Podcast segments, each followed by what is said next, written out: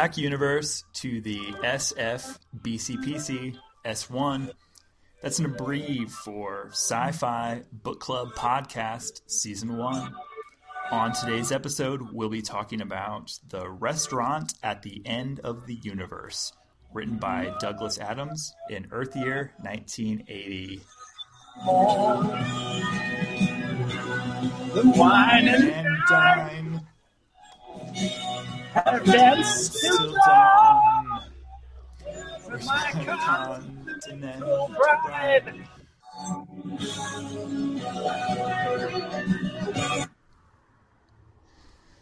I'm your host, Brent Aldrich, and joining me, as always, via holographic projection, it's John Love. Hey, John. Hey, Brent. Uh, so, John, I wanted to ask you, how's that holographic projection virus treating you? I went to the holographic projection doctor uh, yesterday, and he says it's clearing up. So you be the judge. Is that right? So you're on the mend? Uh, things are on the up and up. Uh, you, you, you do. You sound exactly like uh, an, an angel.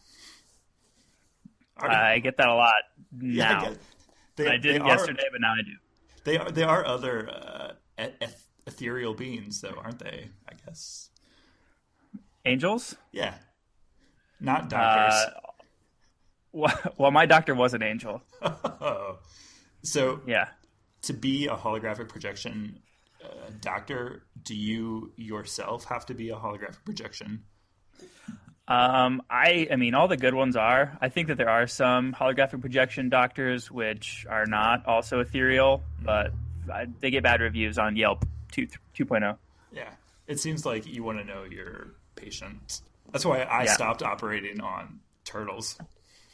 What, what, what was that? Now, now I think maybe Oh, uh, my maybe I got an ear virus or something because I could not catch what you just said very well. oh, I, I I said that's that's the same reason that I stopped operating on turtles. I just didn't understand their struggle. You can't hear a damn thing. No you? idea. No, no, no idea what you just said. Okay, what's going on? Tough. Yeah, I don't know. Apparently, the the doctor put the virus into my ears. He's a real bastard. He's getting a bad review on Yelp 3.0. I guarantee you that. Yeah, make sure.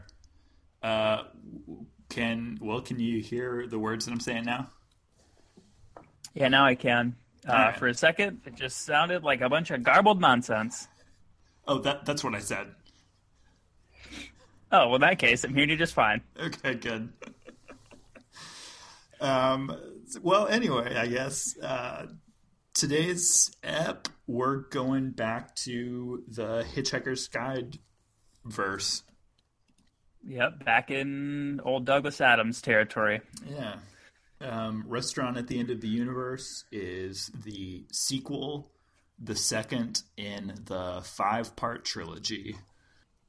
Five part trilogy. Did he make that joke, or did you just I- make it up? No, I, I think that's his. I certainly didn't make it up. Oh. Or a good editor. Yeah. Right. Yeah, that totally fits in with his his goofiness for sure. That's uh, just another one of his little set pieces to put in little bits Yeah. to make himself laugh. Yeah.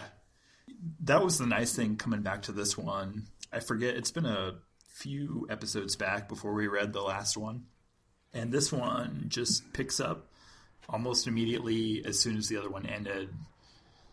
I, I think that in that first one, they even talk about the location, the restaurant at the end of the universe, and uh, and here it is in this one.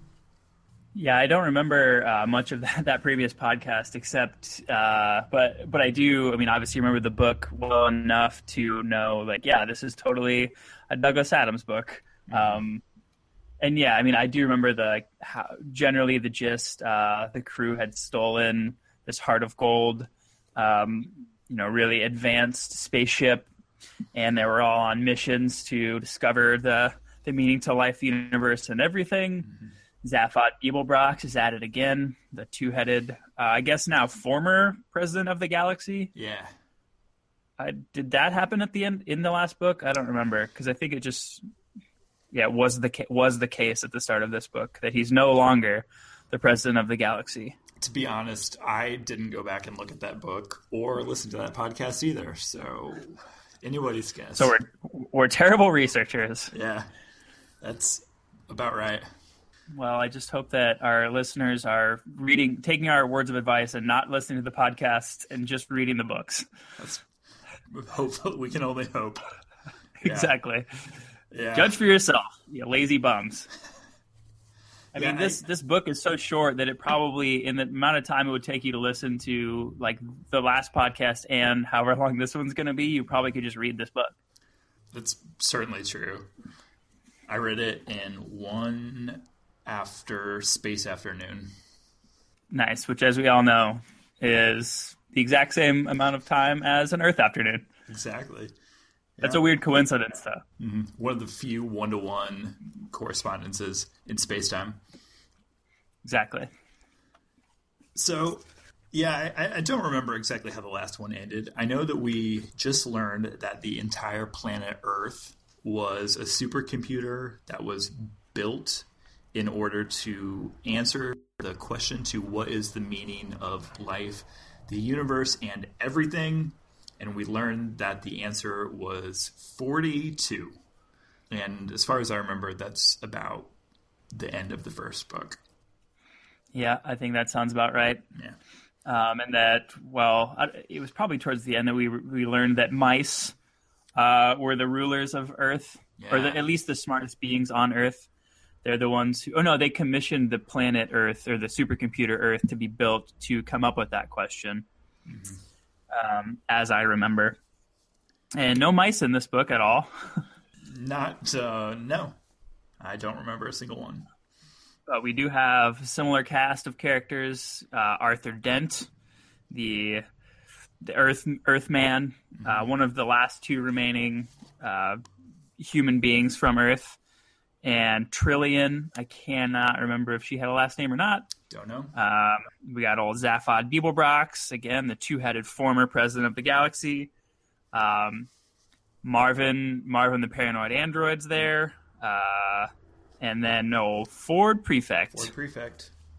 all on the Heart of Gold ship. Yeah, I, I don't. now I am already forgetting exactly wh- where they're setting off to at the start of uh, of the book, but I know they're being trailed by one of those damn Vogons. Vogons. Yeah. I don't remember where they're going either. I know that Arthur wants some tea and uh, shuts down the computer on board the ship. That's right. Because yeah, there's apparently a uh, again like that's the that's the funny thing about this book is that there really are. It's just like they these characters get put into situations where you know they're sort of right immediate like their doom is imminent and some like for some stupid some stupid reason. And then it all is resolved and they get saved. And throughout that their whole turmoil it's just uh, an opportunity for old douglas adams to tell a bunch of jokes. Yeah. Yeah, I will say I was just paying a lot more attention this one to how how much he writes like that where you'll even introduce somewhat elaborate characters or describe characters only to make a joke and we never see them again. For example, on planet uh, Frogstar World B, there's these birds that are flying around. Douglas Adams describes it for a couple paragraphs here. Large, scraggy bird, blah, blah, blah. Wingspan must have been something like six feet, and its head and neck seemed curiously large for a bird, etc., etc. It turned its heavy eyes on Zaphod and clicked its beak in a desultory fashion. Go away, said Zaphod. Okay, muttered the bird and flapped off into the dust again. The end. Uh, just elaborate Yep, that's that's that character's entire character arc right Yeah. there for you Pretty much. I think we learn later though, because Frogstar World B is such a a terrible planet that uh, the, the inhabitants decided, oh, this it's not worth setting foot on the planet anymore. So they learned how to fly just to not touch the planet anymore, yeah. which is which is kind of the yeah the, the greater joke uh, Yeah.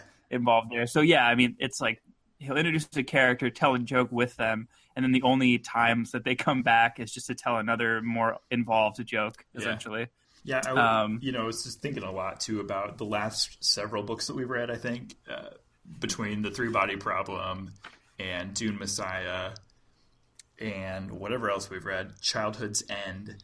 This one just delightful and funny in ways that you know it doesn't take itself very seriously. In a sense, I, I think it it does have serious things to say, but yeah, it's just it's just a much more sort of playful version of that same thing because there are definitely questions of human uh, futility, Yeah. um, the the greater meaning of anything, uh, if there is one. Um, yeah, the sort of fates of all of these peoples throughout the the universe that I mean, all again end with the end of the the universe, which we see in this book. yeah, yeah, Uh, yeah, I mean, the restaurant at the end of the universe is very literal in in the sense that it's in a sort of temporal bubble, and all of the patrons get to watch the universe end. yeah. So yeah, I mean, it really gives everybody perspective. Yeah, that the whole um, the whole scenes that are set in the restaurant.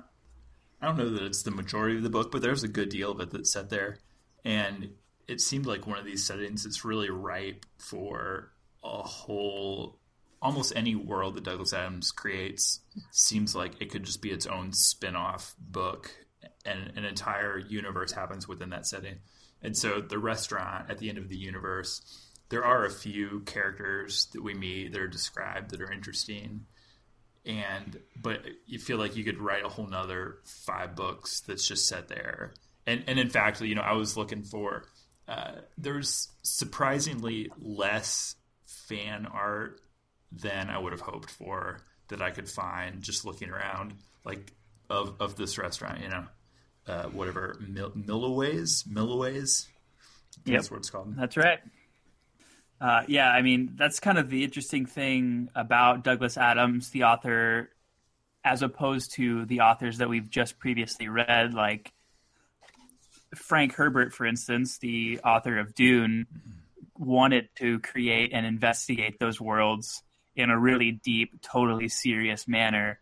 And Douglas Adams, I think, probably has more fun just coming up with them, coming up with a premise, pointing out why their particular race or world is absurd, and then moving on to the Yeah. next sort of like it'd be funny, I think, to see Douglas Adams try and write uh, or, or write in different characters from some of the other books we've read, like the Fremen are in Yeah, this restaurant or something. Like, what are they all about? Do they just Yeah. order a bunch of water and pour it into their still suits, or yeah. I don't Yeah. know. I mean, that's kind of the funny thing about where the funny difference between Douglas Adams and, like I said, the authors that we've just been reading. Right. Yeah, if he had written Dune, that's exactly what it would be. We would we would meet the Fremen for a few minutes, and then uh, I don't know, but they they would live like on the perimeter of a large soda pop cup or something. I, I don't know. You know. Yeah, that would be uh, another comparison. This would be the only time where we would actually learn about how makers produce the spice. If it's just poop or what the hell, be he'd be the he's the only guy that would investigate that in the way that Frank Herbert's like, fuck it, I don't care. Yeah. Exactly. Yeah, I know the Yeah, answers poop, we've been poop jokes are totally in, yeah, poop jokes are totally in the purview of Douglas Adams in a way Uh-huh. that Frank Herbert will not will not give them the the time of day, yeah. the page space. Yeah, and even well, there's a few of these specific characters or worlds I'd love to talk about, but even then, further, just his writing style.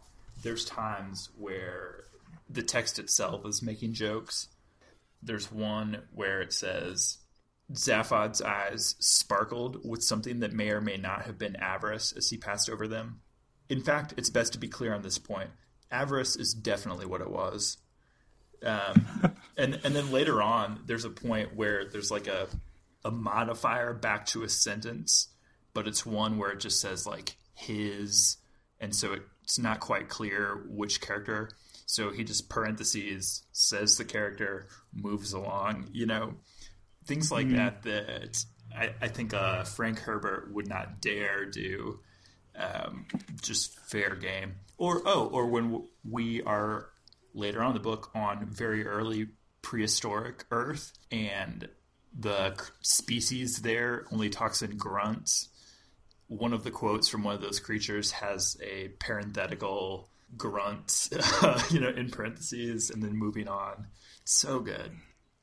Yeah, exactly. Those those are the sorts of things that yeah point to the text. I think I probably rambled on for far too long in previous podcasts about postmodernism and all that No way. shit. I mean, go, go, going back and re-listening to some of the podcasts is, is painful for me. I'm like, man, I was really into that for a short period of time, and I apologize to you, universe, mm-hmm. because it was not interesting, and I'm an idiot.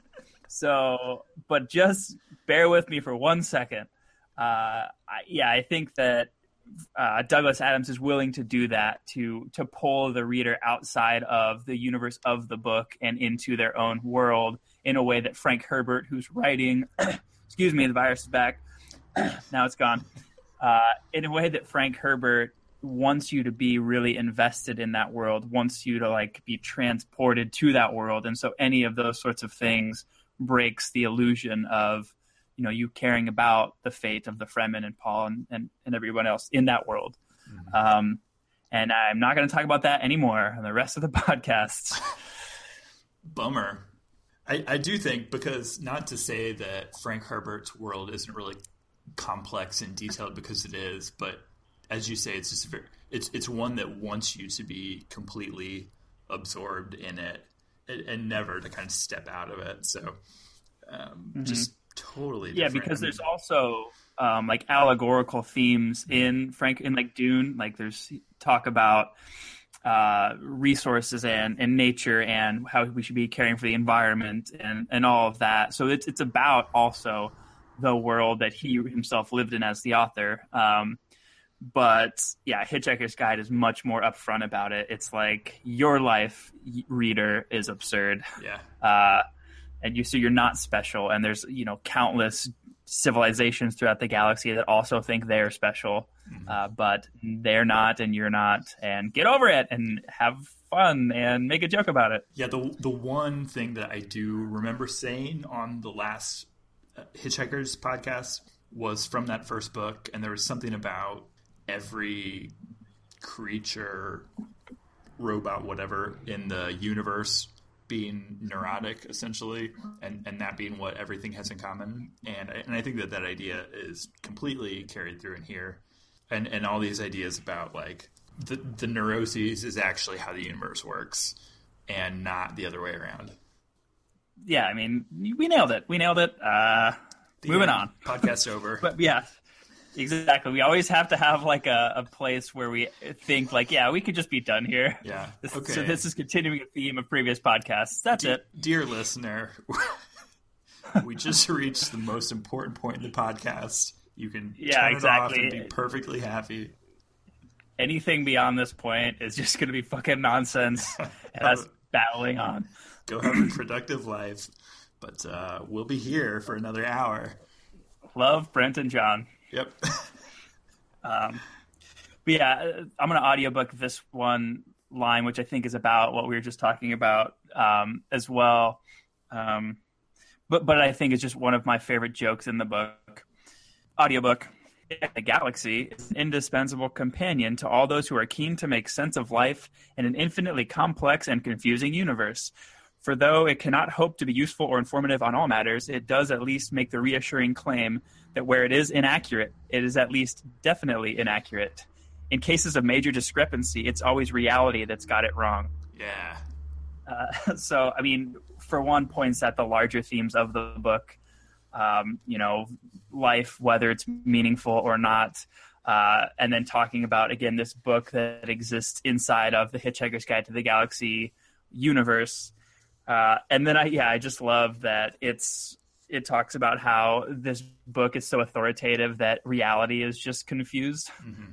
That the novel, you know, the the book that they this travel log or whatever is more correct than reality itself. I think it's pretty funny. Yeah.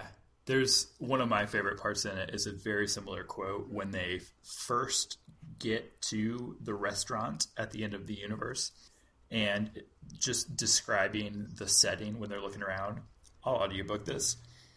The chandeliers were, in fact, a little on the flashy side, and the low vaulted ceiling from which they hung would not, in an ideal universe, have been painted in that particular shade of deep turquoise. And even if it had been, it wouldn't have been highlighted by concealed mood lighting. This is not, however, an ideal universe, as was further evidenced by the eye crossing patterns of the inlaid marble floor, on, on, on. So, just to say uh, that the way that reality is is that way because the universe isn't an ideal universe, um, and and if so, you would literally have to change reality. And I think that that idea comes up a few times. Yeah, definitely. Um, yeah, that seems to be a theme. Well, yeah, and, and it always comes to a point where it's like c- complaining about the imperfectness of the universe is probably the most futile action. Uh, the characters who seem to get ahead or that you kind of root for are the ones who are just like, yeah, things are all messed up, and that what are you going to do about it? Mm-hmm. Like, uh, I mean, one of the I guess main plot lines in the book is uh, Zaphod Beeblebrox going to meet the um, what do they call it? Like the not the creator of the the galaxy, but like the keeper of it. Um, it's the guy who rules. Yeah, the ruler of the universe, essentially.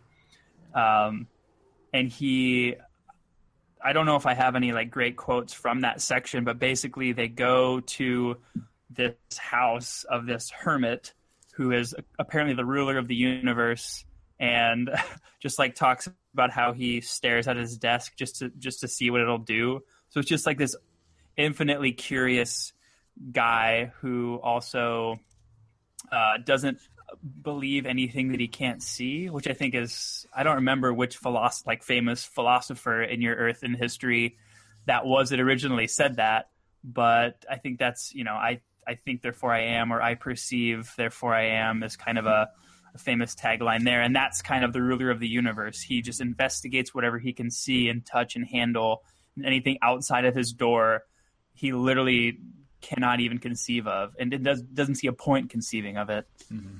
Um, but then like Zaphod uh, is like, okay, I trust this guy. J- just because he's not putting on airs, he's just examining the things that are, and that's fine. Like he's totally cool with that guy ruling the universe. Yeah, he's an interesting character because on the one hand, he does say that stuff like, essentially that yeah, my universe extends as far as what I can see and hear. It is a very perceptual. Um, experiential, like full of probabilities, things could or could not exist. Any number of realities or universes maybe could exist. So on on the one hand, I think the first time through reading him, I was I really loved this character. Uh, when I thought about it a little bit more, though, I did also think about um, Pointland and and the ruler of, of Pointland, who just uh, you know couldn't couldn't see beyond himself.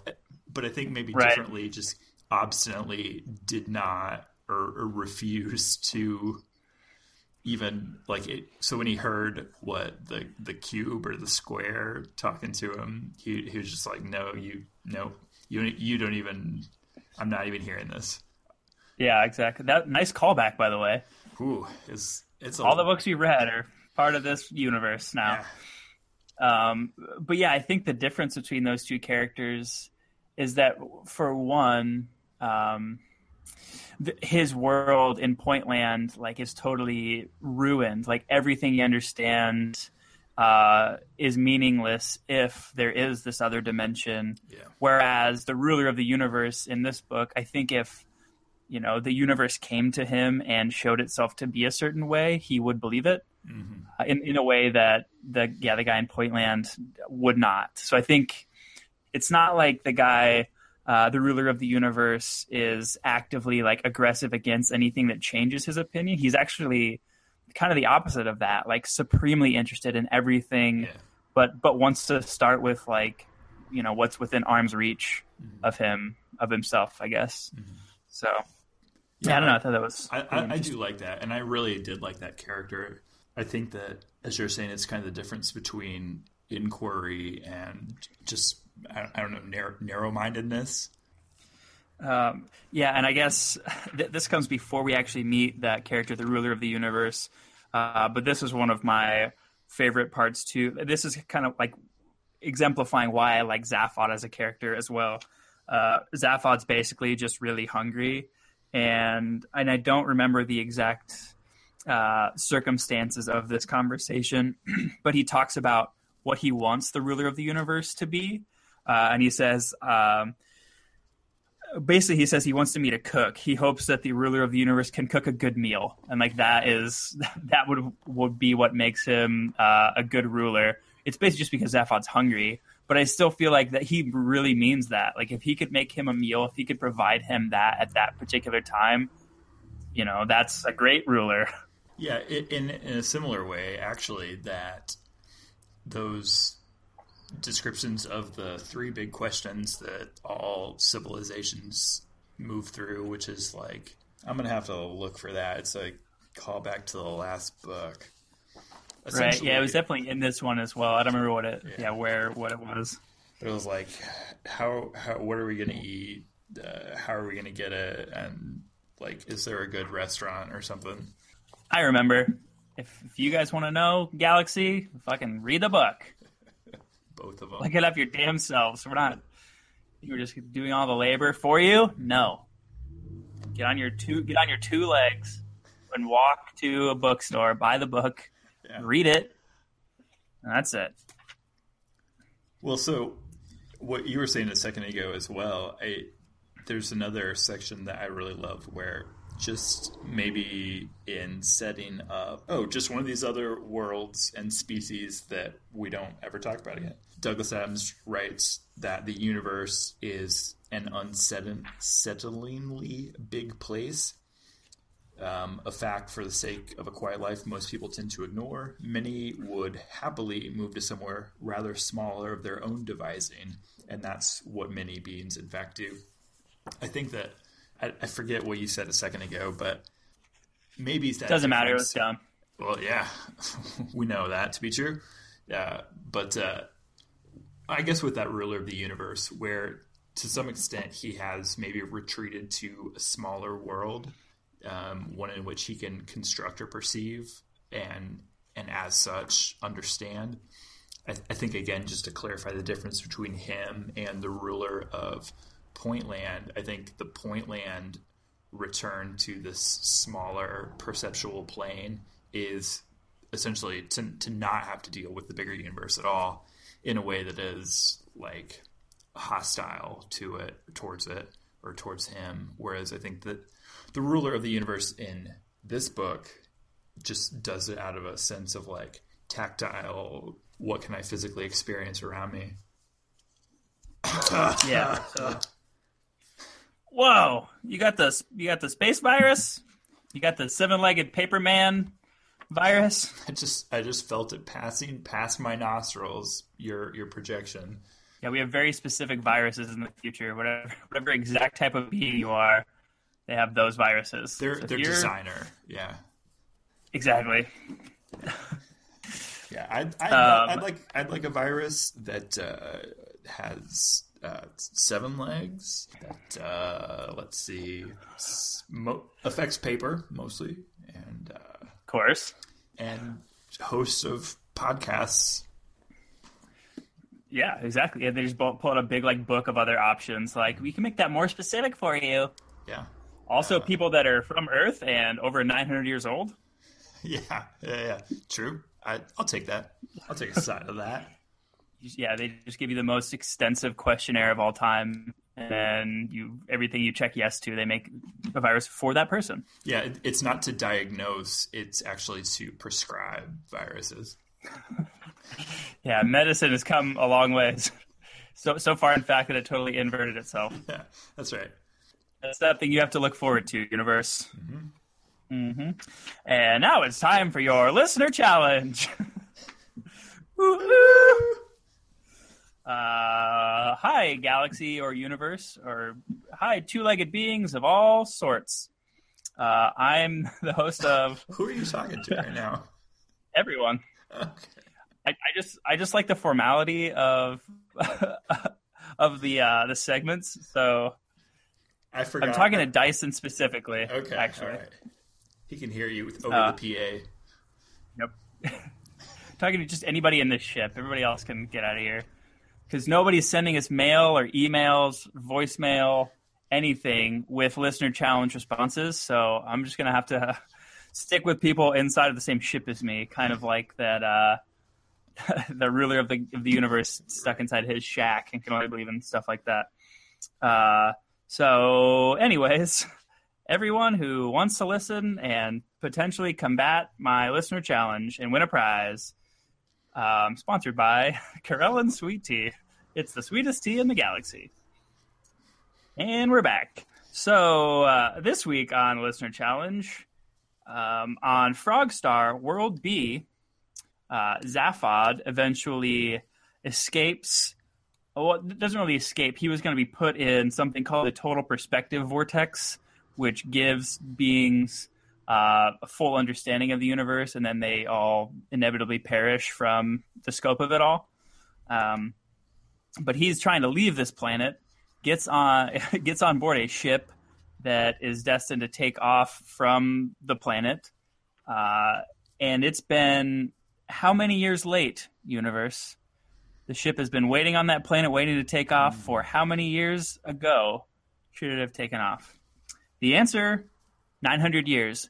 Coincidence that it's the same amount of time that it's been since you listened to this podcast? Maybe not. Yeah. We'll see. But the answer is 900 years. Please phone in, mail, fax, all that still exists. Snail mail.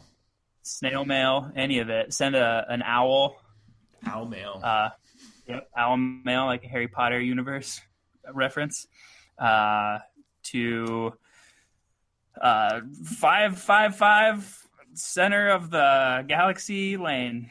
That's where our, that's where our pod is currently parked. yeah, that's true. Uh, it's a really big parking lot all by itself. Um, the Galactic Center is all a giant parking lot at this point. Uh, anyways, 900 years, take it or leave it. Prize pack from Corellan Sweet Teas on the line. Uh, and that's it. That was your listener challenge. Woo-woo.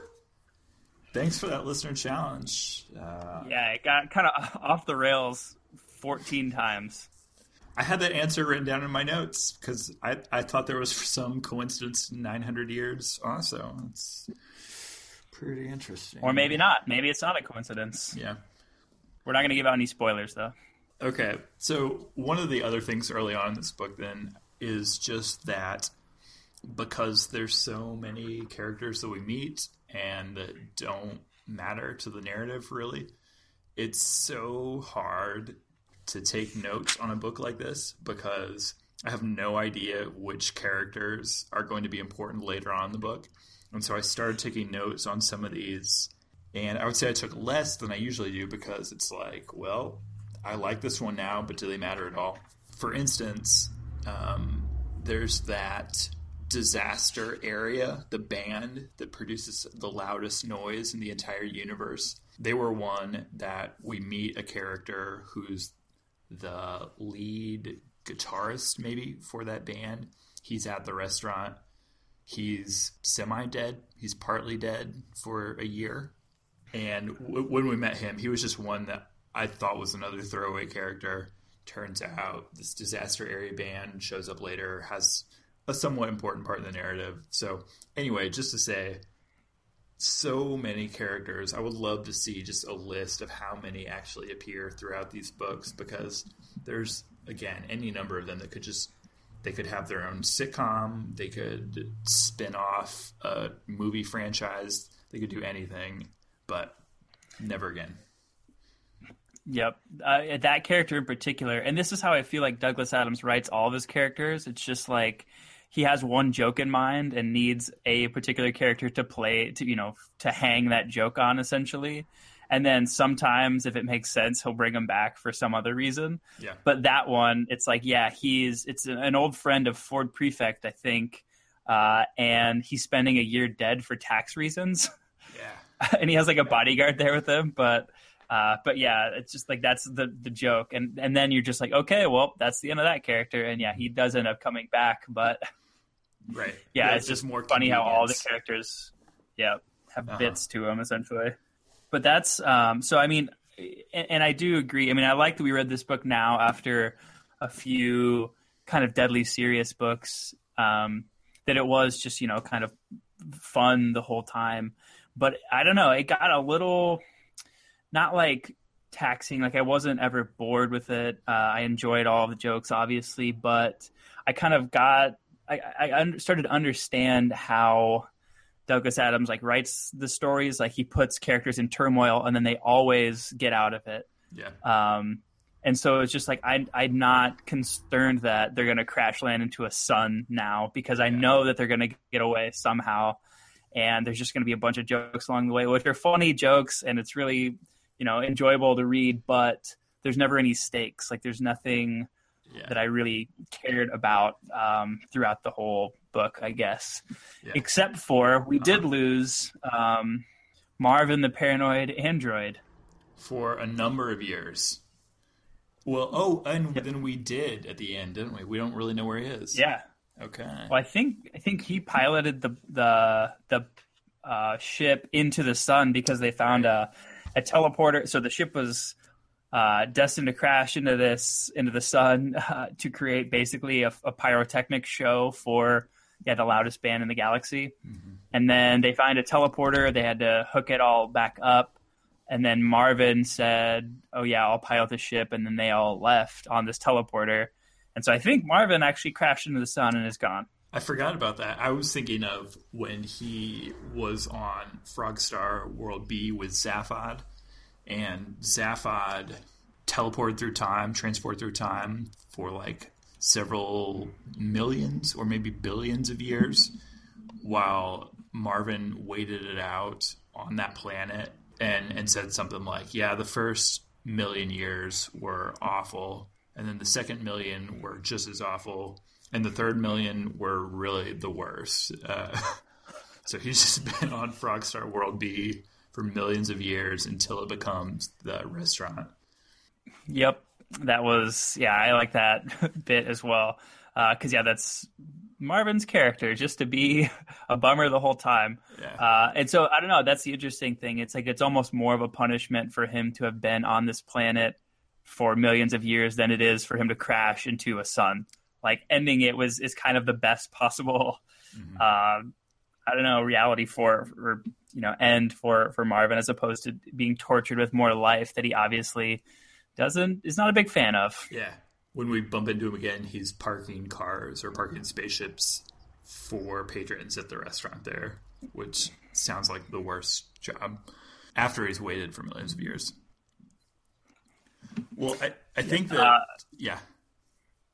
Oh yeah, I was just gonna say I um, got the uh, the four one one from our our favorite teammate Dyson Oh, yeah. that um, that actually he got word from his other teammates that uh, apparently a famous Earth actor Alan Rickman passed away. Uh, you know, one like the week that we would be podcasting back to 900 years in the future from now, um, and so I just wanted to make a note of that. Marvin the paranoid android in the Hitchhiker's Guide to the Galaxy movie was voiced by Alan Rickman a little bit of trivia for you. So when I read that Marvin the android crashed into the sun, I uh, it, it hurt a little worse knowing that it corresponded to a uh, beloved actor that Dyson apparently was a big fan of.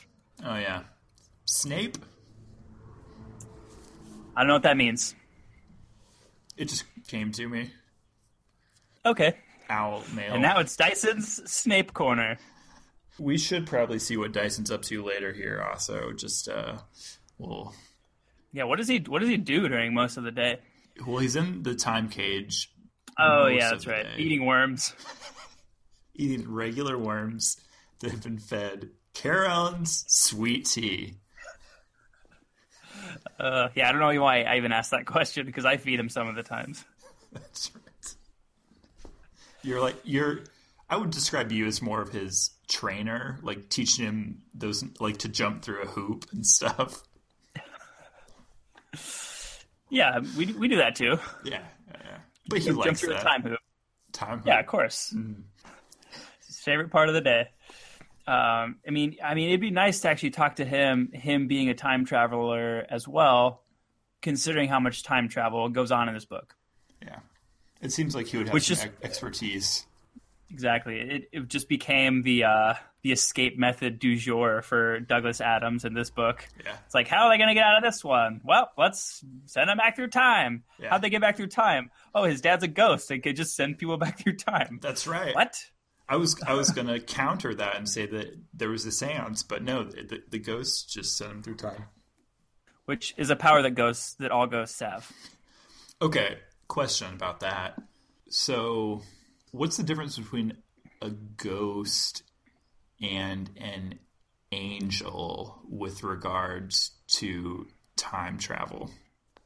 Um, angels can't time travel, uh, but they are really good doctors, as we've as we've discussed. And I mean, this doesn't really respond to your questions, but ghosts are terrible doctors because they're already dead. They're like, we don't need medicine. It's like, what's this for? I- Yeah. If I want, if I want a sickness, I'll go to, you know, a store and get a custom made one. Exactly. Um, okay, and so ghosts can tr- travel through time and space. Angels, though, I guess they've already gone to heaven, and so where else do they really want to go anyway? Right. Uh, well, apparently they go to heaven to get their, you know, their doctorates. And By doctorates, I mean to go to medical school. That's a different thing. Well, that's that's what heaven is. It's a big medical school in the sky. PhDs. So yeah, that's the only difference. Okay. Well, like that With regards to time travel, that's the only difference. That angels go to heaven to, to get to, to go to medical school, and and ghosts can time travel. Uh, so is that a good enough answer to your question? that makes sense to me. Good, because No that's the truth. questions. I'm sticking to it. Nice. Well, okay. One of the things, one of the other things that I do appreciate about how Douglas Adams writes is that essentially nothing in the Hitchhiker's universe is taken for granted to exist. So actually there's something early on where I think maybe it's well, okay, actually in, in Childhood's End, we have Carolyn and the Overlords who at the end of the book are like, well, yeah, we can't evolve, but at least we get to keep our souls. And that's presumed to know what he means by that. In this book, however, when Zaphod has that seance with his great grandfather, Zaphod, it, says that Zaphod hated his voice. It always seemed to him to screech like fingernails across the blackboard of what he liked to think of as his soul. And so, even to say something that, like, about Zaphod's soul, you, you can't take that for granted. Like, you have to say, like, he, he thought of this thing as his soul. And I think that that's true for almost anything in this entire universe. It may or may not exist just based on who it's in relation to or, or, or anything. Like that ruler of the universe, like anything may or may not exist. I think that that's almost true for just existence or reality in the entire Hitchhiker's universe. I could definitely get behind that. Uh, truth be told, I uh, um, I think my ear virus came back a little bit when you were going through all that, so I didn't catch. I did not catch the majority of it, Mm-hmm. but, but I'll say yes for sure, exactly. Good. But but I think but I think going back to I know we talked about this a lot on the last podcast about how there seemed to be a lot of talk of bureaucracy and how inefficient it was. But I see that as a lot of the kind of antagonists in this book, they tend to have this one directive and then they, you know, somehow Douglas Adams turns it on its head and shows like not only do they not achieve it, but they it also they learn along the way like this is stupid. I shouldn't have even thought about this in the first place.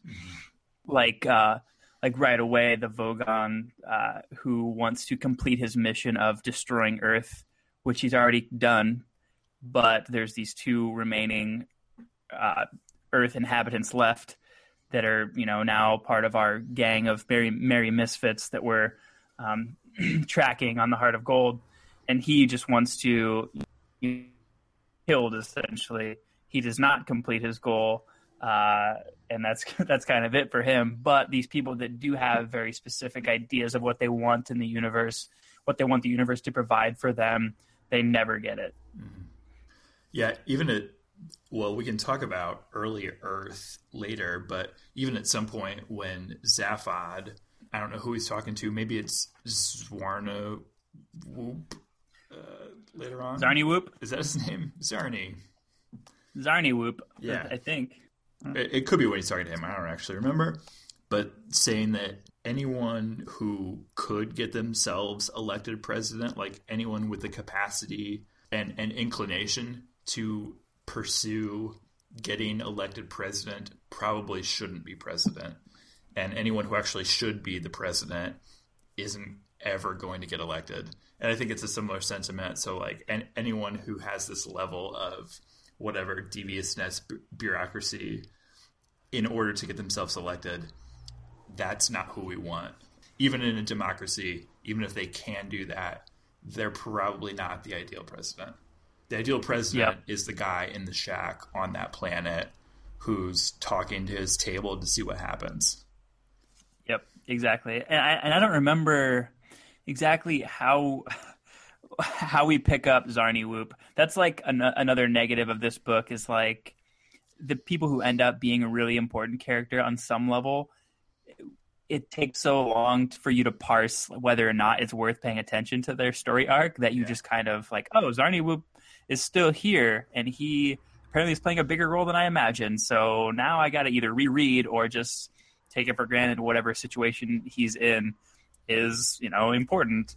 But actually, Zarniwoop is with Zaphod when they go to the ruler of the universe's shack, and he's the one that the ruler of the universe kind of shows, kind of explodes the um, his conception or idea of what the universe is all about. Because I, I have this quoted. Um, so this is an audiobook. Um, Zarniwoop is talking to the ruler of the galaxy.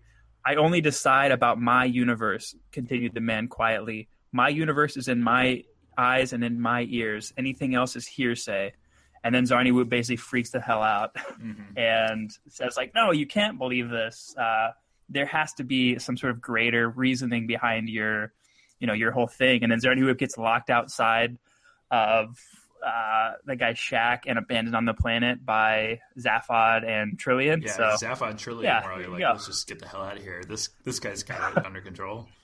which yeah was awesome in some ways because yeah it's like this guy is unnecessarily trying to complicate something which is sort of i mean on one hand endlessly complicated but um, in order to exist in it you kind of have to simplify it and he wants there to be a meaning and a reason for everything and since there's not yeah he literally gets left banging on a shack door in the rain on a planet where nobody else exists so poor Zarniwoop. Yeah, He's not going to be able to continue the Zarniwoop fam- familial name, which is unfortunate. which Yeah, it really is. it's a good one. There's a couple uh, just other invented words or names that are really good, like Frogstar World B. Um, I expected, to be fair, a lot more frogs involved in the narrative. Um, we Exactly. frogs I on this Could not agree with you more. Yeah. but regardless, it's a well named planet. Definitely. Yeah, it was it was a bummer that it was I mean not not only not inhabited by frogs, but it's terrible desolate place that apparently only weird fleshy beast birds exist. Yeah, I don't like them at all. Yeah, they're terrible. If they had been frog men, though, or frog women, Maybe they'll evolve into frog men or women. can only hope. Well, no, they'll evolve into the restaurant at the end of the universe. That's that's Oh, what the, yeah. the world uh, evolves into eventually. Yeah, that's one of, and that's actually kind of an interesting. Uh, that was maybe one of the few times where Douglas Adams kind of really surprised me in a way that I was like, I don't know, that like I was taken aback a little bit. Usually, I'm like, okay, I see somehow they're gonna get out of this, and it's like, okay, fine, that's funny, Yeah, but it doesn't it didn't have a greater impact on me. But the one time which which was really one of the most kind of interestingly like scientific, if we want to talk about how this is sci-fi, uh, was that they moved somehow they got into or no, he told the ship to Yeah. take them to the closest restaurant, and they took them to the closest restaurant in space because it was on that same planet, but they time traveled to literally the end of time. Uh, So they could go to the restaurant at the end of the galaxy. So I thought that was pretty clever Mhm. um, from old from old Dougie. Yeah. Yeah. I mean, I, I will say, reading this book too, just the way that it started and ended also definitely felt like there, you know there's something before and you know there's going to be something after it. I mean, it, it definitely just picked up and then it just ended. Um, so, as far as a standalone book, if you were just going to come to this book cold, I don't think it would make any sense because there's you're not introduced to a single character. It doesn't really. Re, it kind of resolves at the end, but really like the way a chapter would be resolved, and not maybe how a book ought to be resolved. So, I I, I will say that for it, like as a standalone book, out of nowhere, maybe it doesn't make any sense. Right. Yeah, I think you have the same copy of the book as I do. Uh, see. but my book has all five, yeah, all five of the um, trilogy uh, Yeah. in one volume. And so maybe that's also why I got kind of frustrated with the constant, like, here's the introduction of a way that these characters are going to die, and then they get out of it. Mhm. It's like, I know that there's at least three more books uh, because I have all the books with me. There's are the space police coming after us? Yeah, space pigs. Shit. Yeah, I'm gonna Duck and cover. Down, power down for a second. All right, I'm gonna disperse my matter as wide as I can. Whoa, where'd he go? Here I am Oh, oh hey. Had me as my face. Good. Actually, I hid my my face and most of my important bits inside of Dyson's time cage. She's doing well. Oh, good, good, good. Say hi to him. Yeah, I did. Feed him He had a nice, worms. yeah, he had a nice worm lunch. Um, what the what the fuck was I talking about? Oh yeah, like be, being frustrated with the book in that like I know there's going to be three more, Yeah, so you know as many like sort of funny uh, situations that major characters could die. Uh, I'm still not gonna like. th- I know they're not going to because someone has to Yeah. be the main character in these the rest of these three, and it doesn't seem like uh, character development is maybe not even one of Douglas Adams' strengths, but one of his interests. So he's not going to spend enough time like to introduce a new main character. So I know that Zaphod's probably going to make it all the way through. Trillian's probably going to make it all the way through. Ford Prefect is probably going to make it all the way through. Arthur Dent probably will. Yep. Again, R.I.P. Marvin, the android. Though you know, with time travel, he might come back. Who knows? yeah. I would not be surprised to see him again. I, I do agree. I feel the same way. You know, if I if you uh, like marathon through episodes of a show, and it's like, well, I know there's nine seasons, so um, it, it does seem like these main characters are in a pinch right now, but I they've got five more seasons, so yeah, yeah it's it's okay, but Yep, absolutely. Which is where like that was one of the crazy things. Speaking about Dune again, Uh-huh. uh, yeah, that Paul Muad'Dib died at the end of the second Dune book, and there's a whole bunch more. yeah, So, so I mean, he obviously is somebody who's a very different writer. Uh, really, it does care about developing characters and worlds. Um, and so, yeah, I mean, there's probably going to be a lot of legwork in whoever the the protagonists of the following book are going to be that's a good point. For was- the Dune, for the universe. I was thinking about that book a lot as I was reading this one also. And of course, when we first read Dune, we talked a lot about The Lord of the Rings as a similar series, which I think it probably is. However, you're absolutely right. There's six books that Frank Herbert wrote, and main character in book one is dead by the end of book two. It, it almost would be more interesting, though, to read Hitchhiker's Guide, five books, and Dune, six books side by side because they are so different just in terms of how characters are developed, how worlds are built, um, even how narrative happens throughout or doesn't happen. Both very complex, but very very different. Yeah, definitely. And I think one of the um, one of the interesting authors that we've already read that is kind of exactly halfway in the middle, I feel, is Kurt Vonnegut Yep. because he has more investigation of characters. Um, he hasn't written any major like uh, series, I guess, so it's a little bit different to, to read him that way. But he's kind of halfway in between, where he like has a lot of jokes, tons of humor, but uh, investigates these great sort of like larger concerns with a little bit more depth, a little bit more subtlety, uh, instead of just presenting apparatuses to hang jokes on.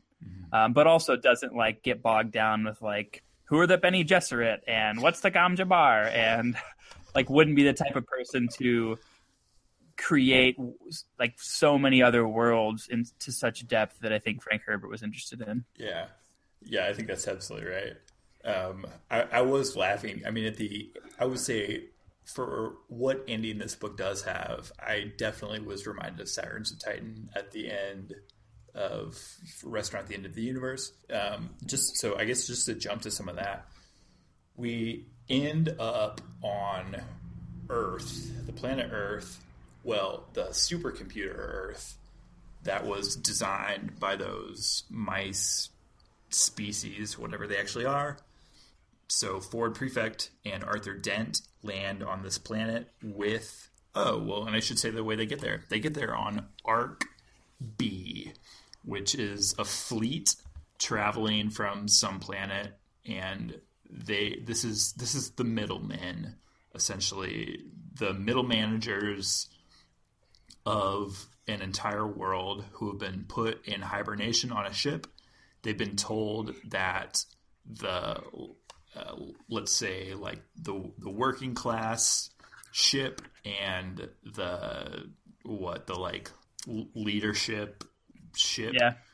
are they're right be- we're right behind you guys and we'll be right there. Uh, they aren't this planet just evacuated their middlemen and sent them to a, a useless far away abandoned or just out of the way planet.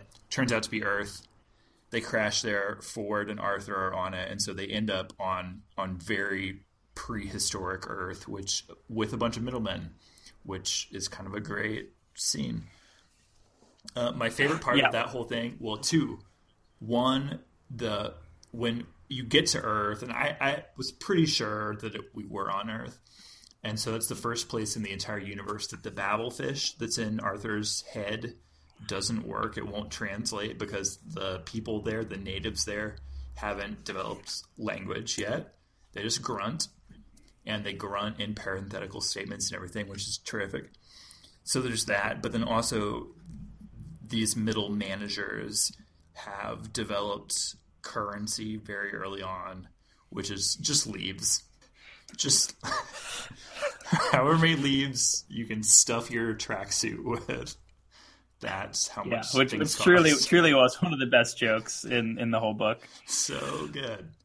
Yep. Yeah, Uh, and then they all, yeah, one of my other, and this this is the best part about it because they talk, they set this whole thing up where, and they're the Golgafrinchans. So apparently, Okay.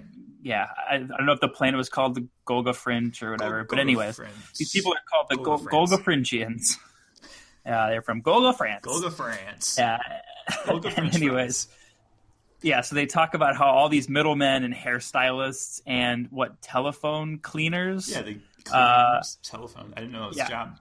yeah which but and that's it seems like okay that's just put in there to talk about useless professions but then they develop this whole story and they go to prehistoric earth and they start to develop the society there but then there's one line i, I don't have this underlined or audio bookable but they talk about how the planet that they came from where there's now just a working class and sort of this upper ruling class.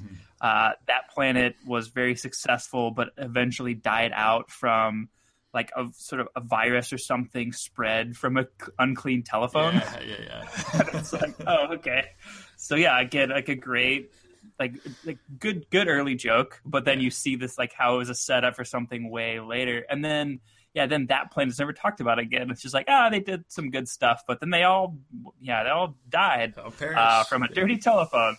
And it's yeah. So again, introducing not only like a character, but a whole race of people uh, and a whole planet, and yeah, just kind of like, oh, they're they're gone. They had their they had their fun, but they're out of here. Um, yeah, totally, uh, totally. Douglas Adams uh, doing his thing.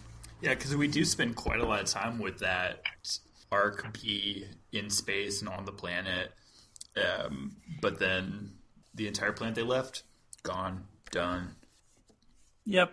Uh, and then that's that becomes, I guess, one of the intriguing parts at the end of the book is, yeah. So so now on this planet are these middlemen from one planet, and and yeah, again these even more prehistoric people that Arthur thinks are going to be the humans Yeah. that haven't developed language yet, but then Ford, I think, tells Arthur comes to realize that no, the Golgafrinchans, uh, these silly, kind of yeah, really absurd uh, leaf hoarders, uh, they become the civilization on Earth eventually, and not the sort of more, I don't know, like lovably naive uh, current inhabitants on the planet. Yeah, yeah. Ar- Arthur, the one thing that he does on the planet before the before the resolution of the book is he makes a Scrabble board and and letters and tries to play Scrabble with some of these prehistoric pre-language folks. Yep. Uh, which was yeah, great scene as well. Uh, and then yeah, I mean another, but so that part had several jokes sort of within it too, because eventually I think I don't know if it's Arthur or Ford who gets frustrated and tosses one of the Scrabble tiles that Arthur carved um, into uh, like into a river or something nearby. Okay. And yeah, I hold on. I'm gonna see if I can audio book Yeah, this. yeah. Check it out. Um, yep. Here we go. So he picked up the letter Q. This audiobook, by the way. Sorry. He picked up the letter Q and hurled it into a distant privet bush where it hit a young rabbit. The rabbit hurled off in terror and didn't stop till it was set upon and eaten by a fox, which choked on one of its bones and died on the bank of a stream, which sub- subsequently washed it away. Um, so that's like you know how everything is sort of a random circumstance, etc. But then I think later, one of the girls uh, that either Arthur or Ford Prefect are starting to see or date or something uh, dies from drinking water basically poisoned by a dead fox, which was previously, yeah, killed by this weird circumstance. Yeah, it's that's great, and that's right before the end of the book. Like Yeah. that that needed to be put in while this whole thing is supposedly being resolved. Uh, perfect. Yeah, there's a lot like that at the end. There's a whole scene too that I really like with a with a woman who's doing market research on fire. Uh, so trying to figure out what what people want from fire and how they relate to fire, and so I think Ford at that point is just getting more and more frustrated with them, Uh, and and that's I think the point at which Ford and Arthur maybe just are like, you know what, this is this is it. We're just here, and we kind of close the book with them talking to these two girls, and I think Arthur says something like, "Nothing matters. Uh, it's a beautiful day, though." So the end. Next book. Um, sorry, my yeah. On to the next one. Um, yeah, I uh, again got a little bit of weird weird ear virus symptom going on there, so didn't catch all that, but I know that you nailed it. Do you agree? Yeah. though? Yeah, Of course, yeah, I always agree. with Anything I can't hear, I agree with always. it's good. Um, I'm gonna put my hand over your mouth from now on, or over your ears, I guess, not your mouth. yeah, go go ahead and try Okay, I'm because. I can move my ears around the room very easily. oh, my hand Ouch! just passed right through you. Haha, I got him. That's exactly what I wanted to have happen. Uh, this is my axe to grind. Uh, this this week on my axe to grind, I'm gonna stop doing this whole pretense for this segment. Uh, but that's Whoa. not my axe to grind. So My axe to grind is in the moment where it seems like the book and potentially the whole series is going to be resolved. They uh so Arthur and Ford. This man, this is really involved. Yeah, yeah. Okay. Fucking. Uh, sorry. Is- sorry. My my axe to grind should be how stupid and involved this is going to be. Uh, so that's my small. That's and my now it's time for my axe to grind. My axe to grind is how Yes, stupid long this axe to grind segment is going to be, and that concludes my axe to grind. John, Uh, my smaller extra grind is when my, you motherfuckers try to interrupt my segment and jump on my shit.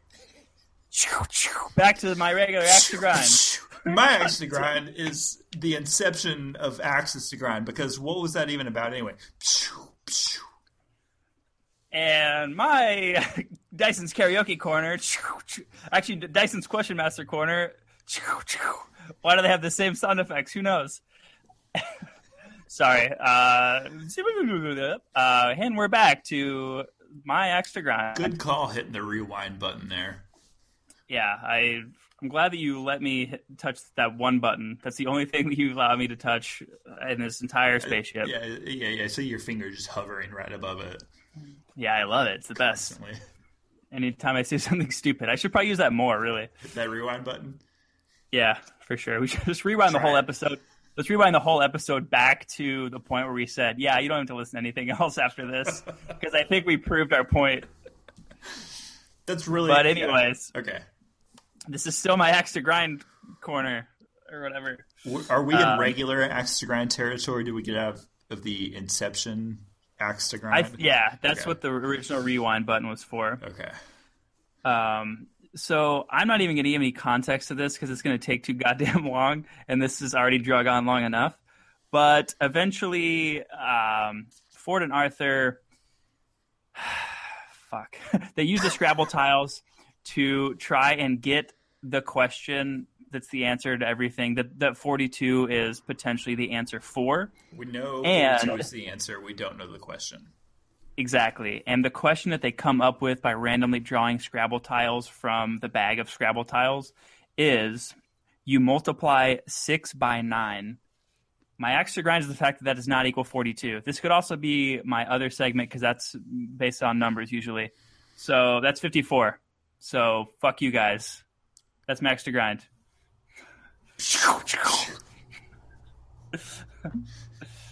All right, sorry, that was really involved. Let's rewind that whole thing. Yeah, and uh, as I was saying, And we we're back. had an axe to grind yet this episode. It's weird. I don't think there's going to be one. I haven't. I can't come up with a good one. Yeah, I mean the the last episode was kind of number related. It might have been like a listener challenge almost.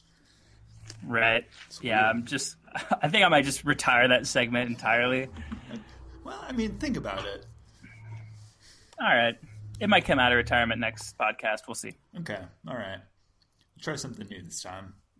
Well, um, John, I think um, I almost wish that we had just gone ahead and read the third volume as well with this one, honestly, because I, I did feel like it just cut off at the end, and I was left wanting some more uh, resolution. So I don't know. Maybe we'll get to it at some point. Right. I mean, I think fittingly, the very end of this book, talking about essentially coming to coming to no resolution or feeling a little frustrated with where this ended, was this is audiobook. The very last three line, four lines of the book, Good. Uh, audiobook, and then this is a quote: "The Hitchhiker's Guide to the Galaxy." End quote. He said it last. What's that? Oh, just something I threw to the river this evening. I don't think I'll be wanting it anymore," said Arthur Dent. So there you go. Okay. Sure. well, I, I guess, okay, I, I forgot to say this earlier. I do think that that is definitely the luxury that Douglas Adams has afforded himself is that he has this in universe book. And so he can just kind of come and go out of whatever language, whatever description, whatever obscure character facts he wants to at any moment, partly because he has the whole series is essentially built around a book that does just that. And so I, I do think it's interesting in terms of thinking in universe. There's this Hitchhiker's Guide to the Galaxy book and bigger universe, Hitchhiker's Guide trilogy does essentially the same thing. And so I, I think that that is pretty interesting. The end. That was my point. Uh, all right. Well, see you later. Uh, no, yeah. I mean, I I agree with that. That is, I mean, that's literally the only thing that I that I think besides these like four characters who survived. Um, that's the only thing that really ties this whole kind of story together, and it does give him a ton of leeway. It's like, yeah, this book exists and it's filled with facts and all this kind of stuff. I mean, that the book itself in in the book universe, um, the Hitchhiker's Guide to the Galaxy, kind of functions like the narrator almost. It's like we can pop in between these scenes and we know X amount about these different people and we'll tell you this story, but then we're going to go to something else because that's how it works. Um, so yeah, it definitely is. excuse me. It is yeah, just like a plot device or a way to for Douglas Adams to focus on the things that he that he is interested in, which is basically uh, jokes. Good for him. Yep. Great job, Dougie. You ready for our last segment of the ep, which is Dyson's karaoke corner. where the hell is he? I should have put myself into Dyson's question master corner to ask that question because Oh it was the most important question that I had Okay. all day. So I know that last episode I introduced a new theme song for Dyson's Karaoke Corner, but I actually have a new new one ready to go. So I'm I'm bummed that he doesn't want to come out of his time cage today. I, I do. I really have a new one. Yeah. Nice. Well, Anyway. we'll get to it whenever we get to it, I guess. Yeah. If we lure him out of that time cage, It's tough. He really likes it in there. loves it. That's the thing that the Galaxy does not understand. He likes it in there.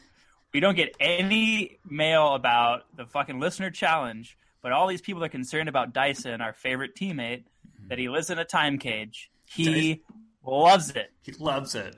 Dyson gets so much fan mail too, just constantly. And People and- are people are sending him rare and exotic worms from all across the, the galaxy. Mm-hmm. Like he likes the worms he has. All right. And what they don't realize is he hates reading. So stop. Hates reading. Loves wor- loves worms. I almost said words. That'd be ironic if he hated reading but loved words. Uh, loves worms. Loves the time cage. Loves karaoke. Loves corners. Loves us. Loves questions. Get over it, universe. Yeah, stop it. Uh, so the segment you're referring to was what originally? Reading, rating rainbow. Rating rainbow. yes. Rating Rainbow. Rate a book because you can rate a the book. Rating Rainbow. Um, your hi, this is sorry. Uh, I'm your host John Love, and this is my deal. and with me, as always, Brent Aldridge. Hi, Brent. Hi, John. How how you doing today? Never been better. How would you rate today? It's Rating Rainbow, after all. Dark. Good. I would rate today seven worms for Sundi. I mean for Dyson. Sometimes I sometimes I say his name backwards. I, I become dyslexic in the rating rainbow corner. Hashtag Anyways, seven worms for Dyson. yes.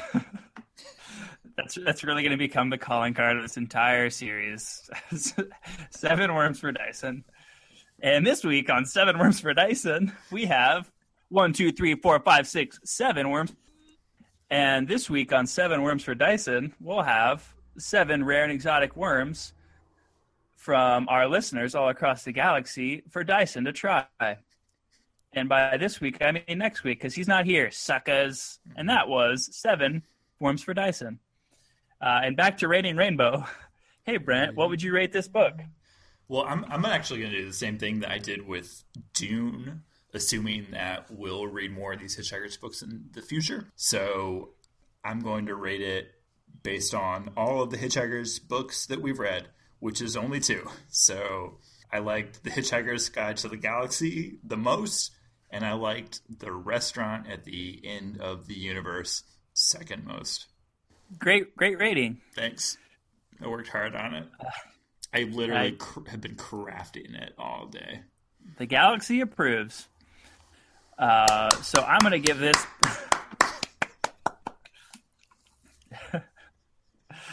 uh, I'm gonna give this book three and a half legs out of two legs. Um, no, yeah, as we all know, anything more or less than two is not perfect. So Oh. yeah.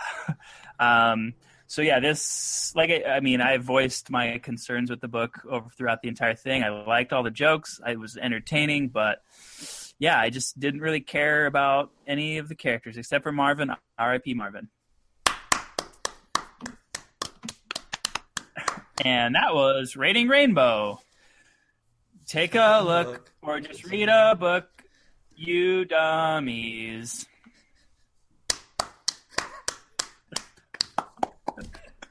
I'm glad we installed that applause light in here, and that random people keep walking by and applauding us. That's really kind of every of all of them. Yeah, in my mind, the applause is really what makes Rating Rainbow what it is.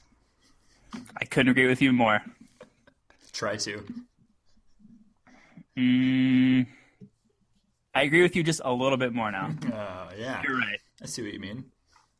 Well, John, All right. uh, in that case, we definitely need to go feed Dyson. He's probably getting hungry in the time cage right now. But before we do that, we need to wrap this mother out. All right. Um, yeah, we have to go feed Dyson. Well, actually, we have to go record our segment Seven Worms for Dyson. Yeah. One, two, three, four, five, six, seven. Worms for Dyson. Yep. Uh, so we'll go do that, and I guess I'll start by laying down a beat. Yo, yo, yo, yo.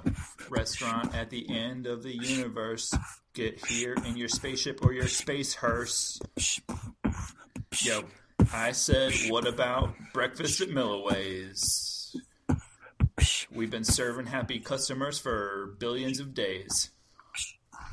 Yo, my boy John laying down beats from Heaven's Gate. Getting my girl. We're going on a date. Yo. My girl's got long brown hair and wears a whale skin jacket. Yo, I'm dating Princess Irulan. You can have it. Yo, yo, yo. Yo, how is that possible? You might say. She's from the Duneverse. I'll explain it in the next verse. Yo, yo, Paul Maud did die. She's single again. Yo. Um, she listened to our podcast and gave it a 10 in the rating rainbow. Thought it was a 10 out of 10. She said, I gotta meet these guys. I gotta eat some french fries. Yo, yo.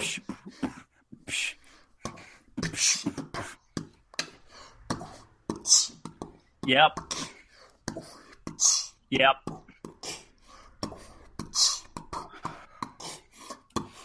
Brent's on a date and I'm here to crash it. You got more than two legs, I'll pass it. You got more than three eggs, I'll crack them. And then I'll make an omelet because I like to spin. My uh, thing that makes scrambled eggs. It's a spinning machine now, you guys. It makes sense. Princess Irulan from the Duneverse. My boy Brent is spitting verses earlier. Now he's spitting beats. Now he's eating meats from all over the galaxy. Eating worms from his fantasies with the Rulon. He's got a rule about that. He doesn't like to eat fat because he's made out of paper. Got to keep his figure. Got to keep it in his dinner. That didn't make sense, but they never do. And bye. See ya.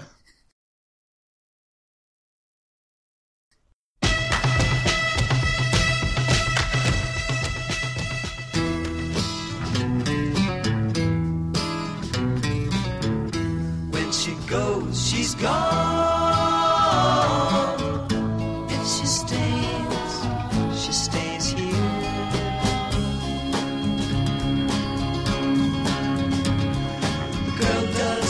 Wants to do.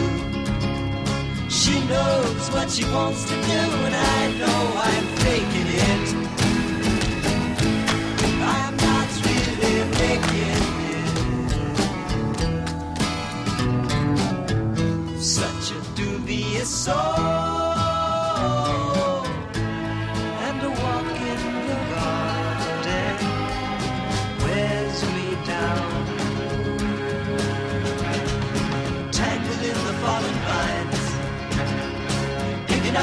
punchlines I've just been faking it